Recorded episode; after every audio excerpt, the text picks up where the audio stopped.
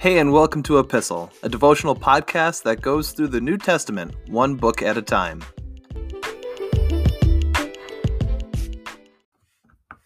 How's it going, everybody? We are in John chapter 14 today, starting in verse 1. Don't let your hearts be troubled. Trust in God. Trust also in me. There is more than enough room in my Father's home. If this were not so, would I have told you that I am going to prepare a place for you? When everything is ready, I will come and get you so that you will always be with me where I am. And you know the way to where I am going. No, we don't know, Lord, Thomas said.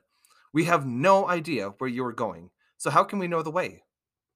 Jesus told him, I am the way, the truth, and the life. No one can come to the Father except through me. If you had really known me, you would know who my Father is. From now on, you do know him and have seen him. Philip said, Lord, show us the Father, and we will be satisfied. Jesus replied, Have I been with you all this time, Philip, and yet you still don't know who I am?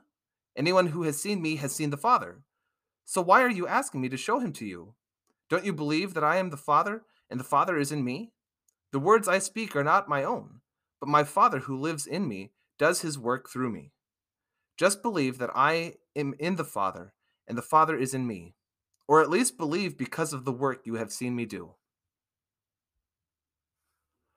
We have to consider that on their way out to the Mount of Olives, Jesus continues to advise and instruct and encourage the disciples as they make this journey from the upper room to the place where Jesus is ultimately going to be betrayed and arrested. And I want us to keep in mind what Jesus focuses here in John 14, 15, and 16 as they make this trek. He is here to advise them, to instruct, and encourage them as he spends this last few minutes, few hours of freedom with his disciples prior to his crucifixion.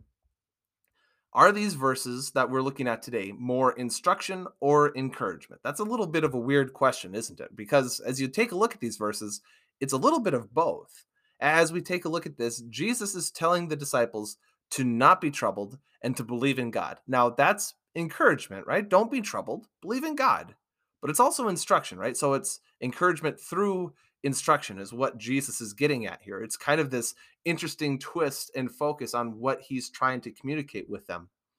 Why shouldn't they be troubled? Why believe in God?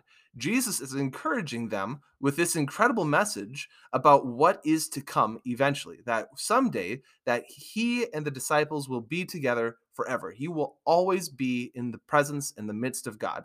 Jesus is giving them a promise. This is the encouragement that he has, and I hope you caught here the next I am statement. I know it's been a while, especially since we've even been in John's gospel, especially focusing on the I am statements, but here we have the next I am statement.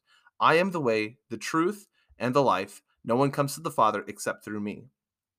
It's an incredible verse. This verse is one that it fills people with encouragement, with hope, but it also has been a source of trouble with many people because they take a look at this verse and they find that Christianity is an issue in and of itself because it claims to be so exclusive, right? They have trouble comprehending that Jesus is the only way for people to have peace with God. It's not based on their merit or their credit or work or skill or worthiness or whether God plays favorites or not or whether they've done the most good or maybe they believed in somebody else who was just as good of a humanitarian as Jesus was in their opinion. And you know I've just done the best I can and lived the best life that I could and God sees that and who else can uh, who can do anything else right? That's their motivation that's their mindset on them being able to get into heaven and Jesus here is saying is that no, that is not enough. You, people have been trying that ever since the fall in the garden, back in Genesis 3, to get into heaven based on their own merits. And what is the answer to that? It's Jesus. There is no alternative route. It is only Jesus. Well, if God, in the contradictory statement that's made, well, it's like God, if really loved us, Right? If he really wanted us to have peace with him and if he wanted to live with us for, forever, he would have provided us with lots of ways to get to heaven. That's really just a lot of nonsense, right? Jesus is the only way because Jesus is it. No other way is good enough for God. What you're talking about here, this eternal reward that God has for his followers, can only be won by someone who is worthy enough. And the only person who was worthy enough was Jesus. Jesus is it, but at the same time, Jesus is enough. They still want some proof, though, right? And we take a look at the disciples and Philip here, interestingly, uh, one of the few times that we read about Philip, chimes in and still wants proof and asks if he can see the Father. Like, just show us the Father, and that will be enough. We will be content with that.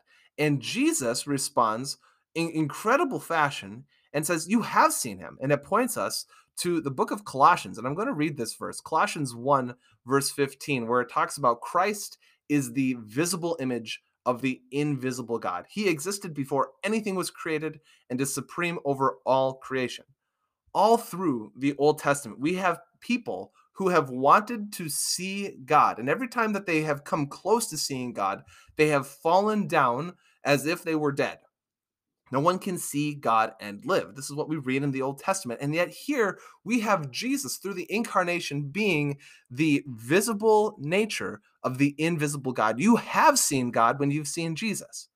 God Himself, eh, right? Think about the promise that Jesus is making to the disciples here. God Himself is making this promise to not just the disciples, but to all of His people that you will always be with me that you know how to get there. This is the promise. There's going to be a place for you to live with God in peace forever. And you know how to get there. And it's Jesus. Jesus is the way. And it's just an incredible set of verses as we launch into this new section of John as Jesus continues to advise, instruct, and encourage the disciples and encourage us as well. So, as we consider these verses, why do you suppose the disciples were having such a hard time coming to terms with what Jesus was telling them?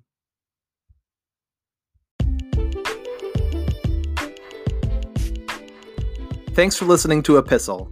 You can find, follow, and give feedback on our Instagram page at e underscore epistle. You can find all of the episodes for this podcast wherever you get your podcasts, and please feel free to share them with a friend. Thanks again for listening, and we'll see you in the next episode.